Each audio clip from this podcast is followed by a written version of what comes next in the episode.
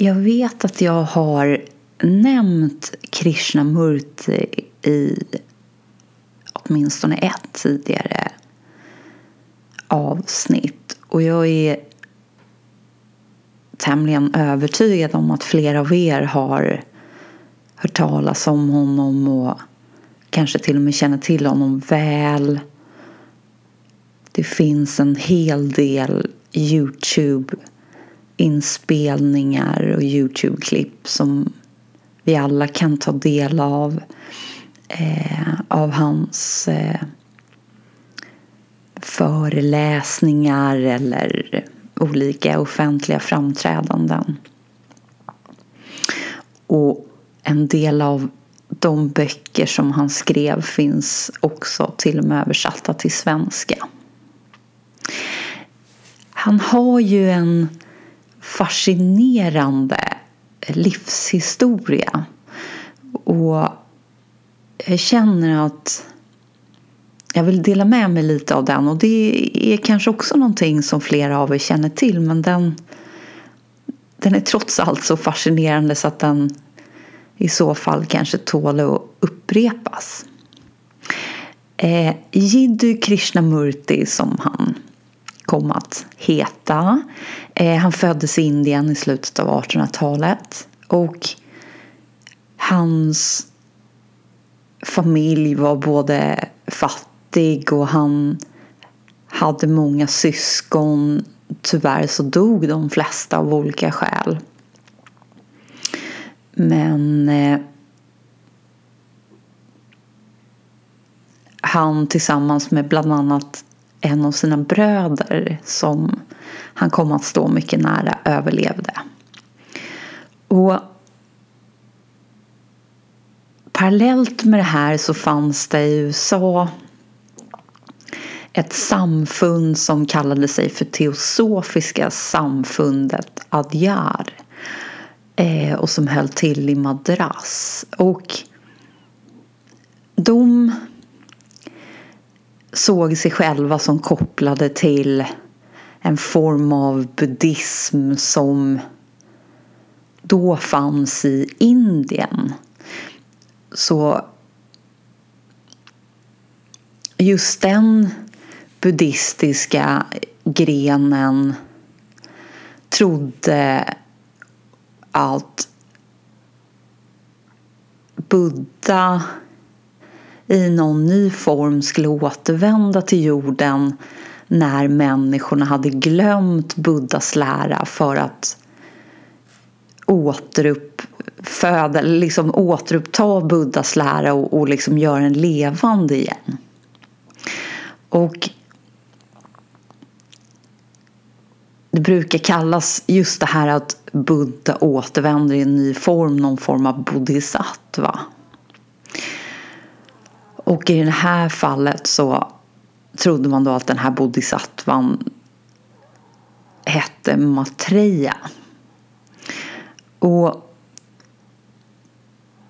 i västvärlden så småningom så såg också vissa det här som att det här samfundet letade efter och valde ut nya Messias. Men men jag skulle nog säga att det är närmare att säga att de letade efter och valde ut det som skulle kunna komma att bli nya Buddha.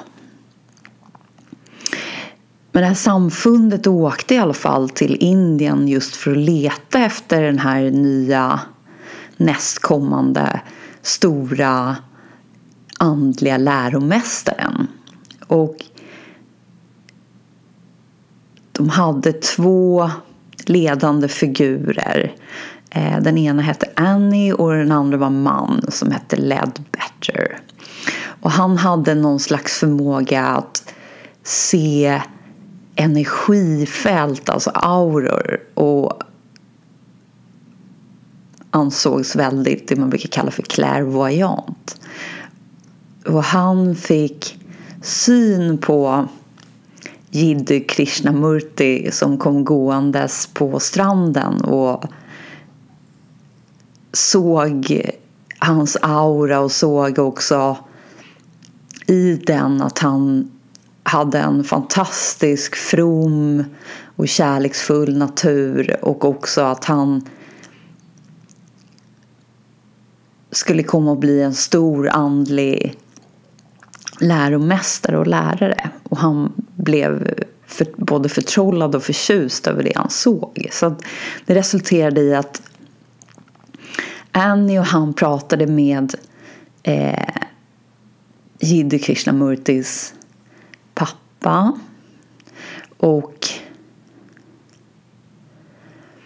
lyckades övertala honom och övertyga honom om att de skulle få ta sig an hans son.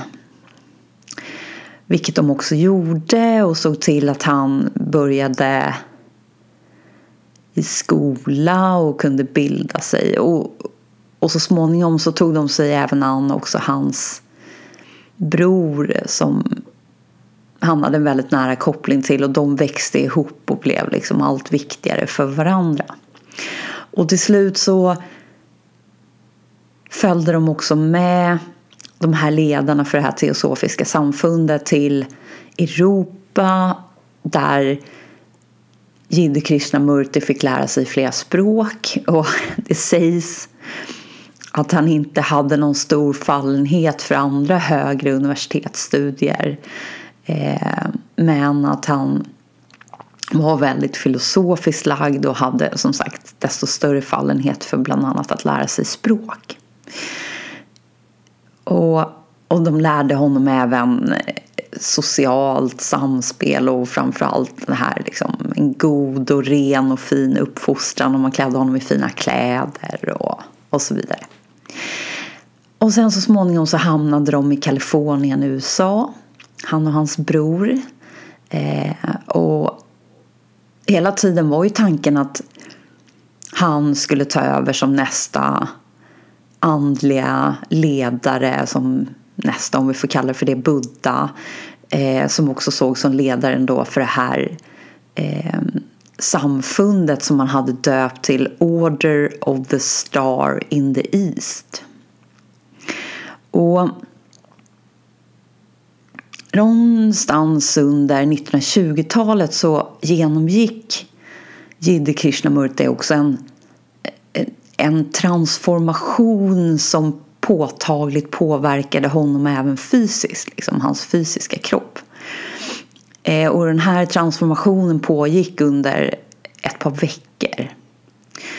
Och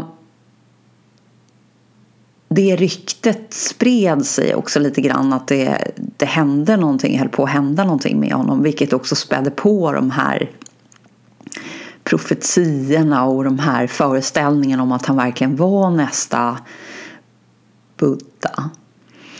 Eh, så att någonstans så tvingade det fram lite grann eh, en form av offentliggörande eller offentligt framträdande. Så man kände att det var dags nu att han trädde fram lite mer ordentligt här för att möta alla de här ryktena som hade börjat spridas. Så 1929 vid ett av de här mötena som skulle hållas då för den här Order of the Star in the East så skulle då Jiddu Krishnamurti hålla ett offentligt anförande och möta alla de här anhängarna till den här orden. Och, och det här blev, tog definitivt en annan vändning än vad i princip alla hade kunnat förutse därför att han sa i princip tack och hej på det här mötet. Och han gjorde det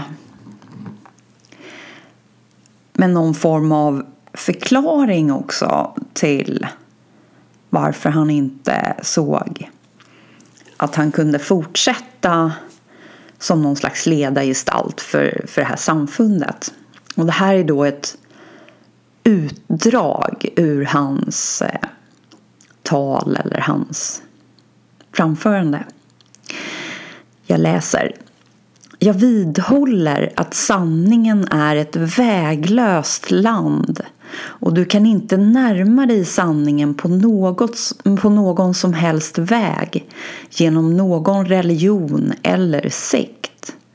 Det är min åsikt och jag vidhåller den absolut och villkorslöst. Den sanning som är gränslös, villkorslös, omöjlig att närma sig på någon som helst väg kan inte organiseras. Inte heller bör någon organisation formas för att leda eller tvinga människor in på en speciell väg. Detta är inget magnifikt dåd för jag vill inte ha några som följer mig och det menar jag. I den stund då du följer någon annan slutar du att följa sanningen. Jag bryr mig inte om huruvida du uppmärksammar vad jag säger eller inte. Jag vill göra vissa saker i världen och jag kommer att göra dem med orubblig koncentration. Jag bryr mig bara om en essentiell fråga. Att frigöra människan. Min önskan är att befria henne från alla burar, från all rädsla och inte att grunda nya religioner eller sekter. Inte heller etablera nya teorier eller filosofier. Och, och vi kan nog alla tänka oss och förstå lite grann chocken i det här hos dem som, alla de som hade lagt ner oerhört många år av, av både engagemang och tid och förhoppningar och så vidare i att den här unga mannen verkligen skulle stå för och, och växa in i rollen och fullt ut blomma ut som den här nya Buddha och, och att hela deras ja, men, symboliska universum rubbades här på den, på den högsta nivån skulle man kunna säga. Så att hela det här samfundet upplöstes också kort efter att det här hade hänt. Men vi får ju ändå ge den här Ledbetter, eller hur han nu skulle önska uttala sitt efternamn, att han var clairvoyant och han hade en förmåga att se och läsa auror därför att han hade helt rätt i att Jiddu Krishnamurti skulle bli en stor, om man ändå får kalla det för andlig läromästare, även om han själv aldrig skulle uttrycka sig så. Om än inte som ledare för just deras samfund. Men, men den delen visade sig vara helt sann och helt korrekt. Och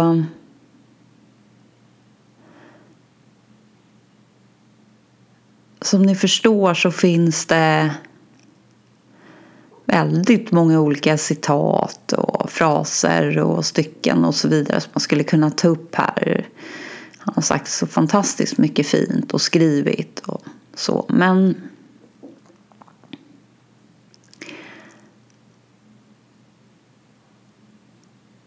essensen i hans budskap, essensen i det som han förmedlade ligger just i att göra människan fri. Fri från alla koncept. Fri från alla begränsningar. Och till och med fri från sig själv.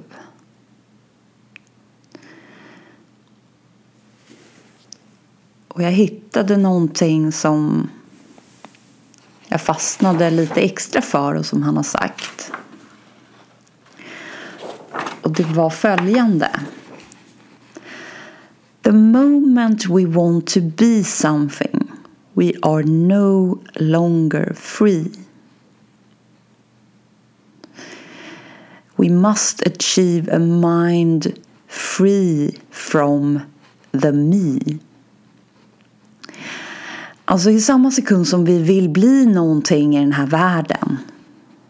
Vi vill bli något ting. Det är kopplat till någon form av identifiering som handlar om en känsla av ett personligt jag i relation till resten av världen och också till andra som vi uppfattar som andra personliga jag som är frikopplade ifrån det vi upplever att vi är. I samma sekund som vi går in i den tanken och tror på den tanken och också låter den tanken väcka ett begär hos oss att bli något ting ibland andra ting. Då menar Krishnamurti att då är vi inte längre fria. Då har vi på något sätt tullat på vår totala frihet. Så för att på något sätt ta tillbaka vår totala frihet som är vår natur och vår rätt rättighet oavsett vilken livssituation vi befinner oss i. Oavsett om den talar om för oss att vi är allt annat än fria så är vi enligt Krishnamurti alltid fria när vi frigör oss ifrån känslan, ifrån kopplingen till ett personligt jag.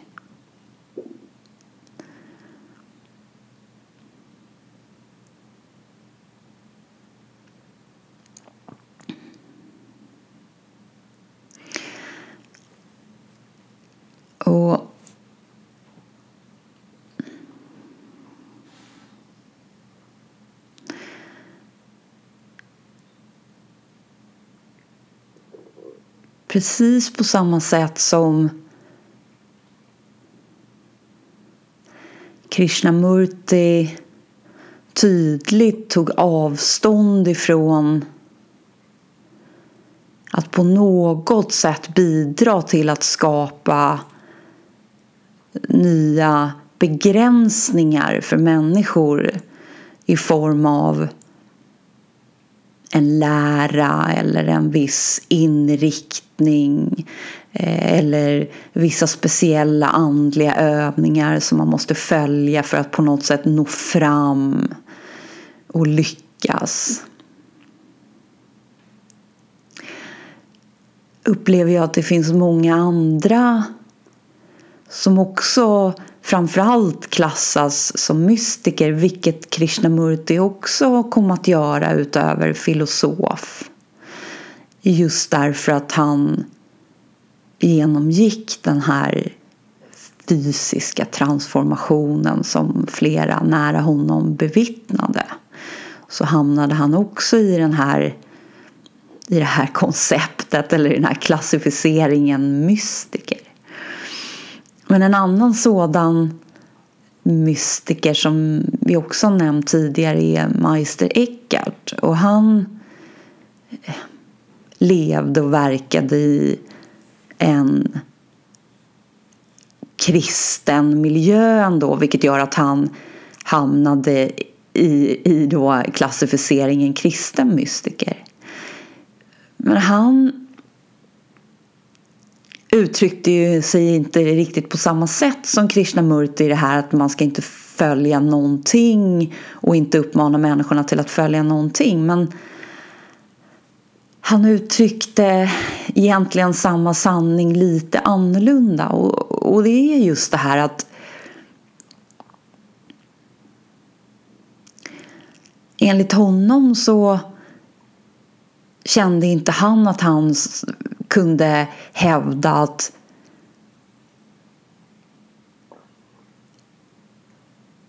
det fanns en specifik väg som var rätt. Utan egentligen att vilken väg som helst kunde vara rätt därför att det som avgör om vägen leder fram till målet det är på något sätt sanningens närvaro och sanningen själv. Och vem är jag att uttala mig om om någon annans väg skulle vara utanför eller bortom räckhåll för sanningen eller inte. Det I samma sekund som jag säger så så står jag själv utanför sanningen på något sätt. Eller avskuren från sanningen. Så att oerhört, oerhört ödmjuk och insiktsfull man.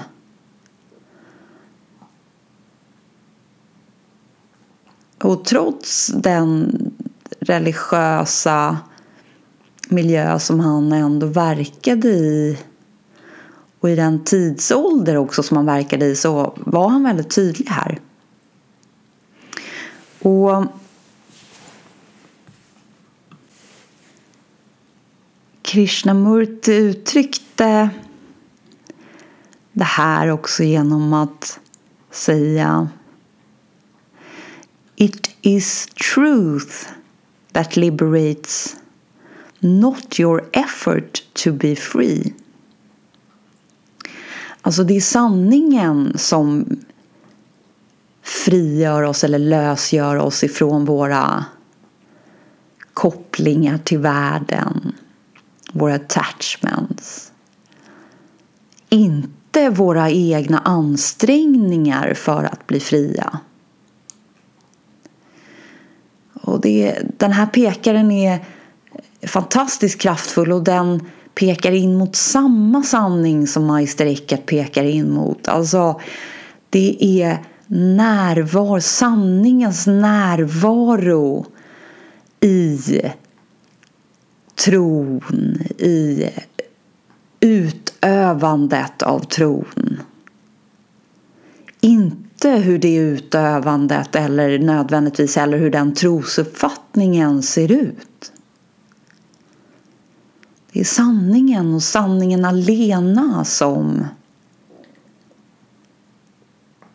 kan kalla hem sig själv till sig själv om vi får uttrycka det enkelt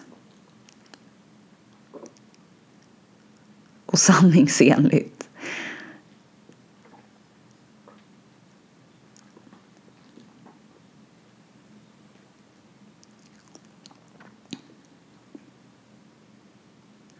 Och Jesus pekade också tydligt på att sanningen finns inom oss. Himmelriket kommer inte komma med skyltar som säger här är det eller här borta är det. För att det finns in your midst, alltså inom oss, i vårt centrum, i den allra djupaste känslan av vårt eget varande.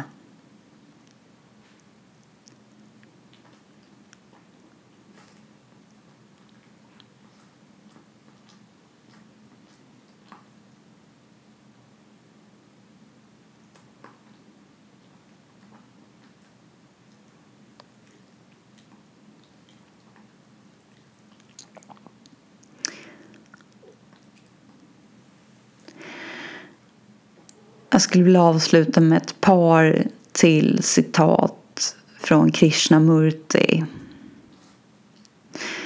In reality one is never afraid of the unknown. One is afraid of the known coming to an end. In reality alltså sanningsenligt. Vi är inte, vi är aldrig rädda för det okända. Det som skrämmer oss är att det kända ska ta slut. You can only be afraid of what you think you know. Det enda som kan skrämma dig är det som du tror att du vet. Det är våra tankar, det är där våra rädslor bor. Det som är bortom våra tankar, det som är bortom det som vi upplever är känt så länge vi lever identifierade med våra tankar som ett identifierat personligt jag.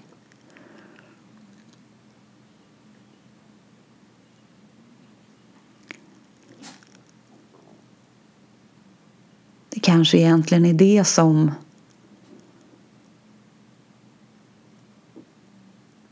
kommer få oss att lämna våra rädslor, att successivt syna våra rädslor och inse att det finns ingen sanning i dem. Det var vi som blåste liv i dem och gjorde dem till en sanning men de bär inte på sanningen i sig själva. Vi som sanning fick dem att tillfälligt se ut som en sanning, att uppträda som en sanning. Precis som den judiska rabbinen sa i sin föreläsning på Harvard Divinity School. The living is living and what is dead is dead. Den levande är levande. Sanningen är sanning, alltid. Och det andra, det som är dött det som är utanför sanningen. Det kan verka som sanning, det kan tyckas vara sanning enbart därför att sanningen uppehåller sig där en stund och förklär sig i det som egentligen inte är sanning, alltså det som är dött.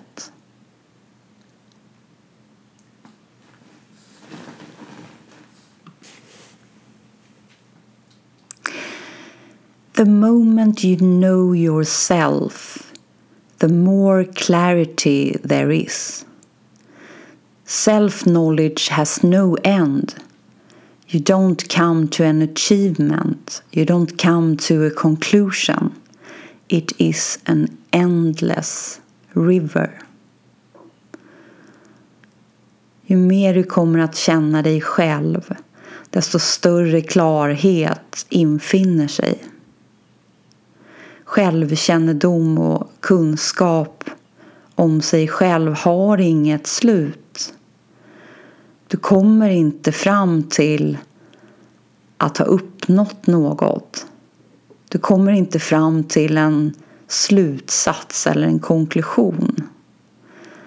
Det är en evig flod utan varken början eller slut.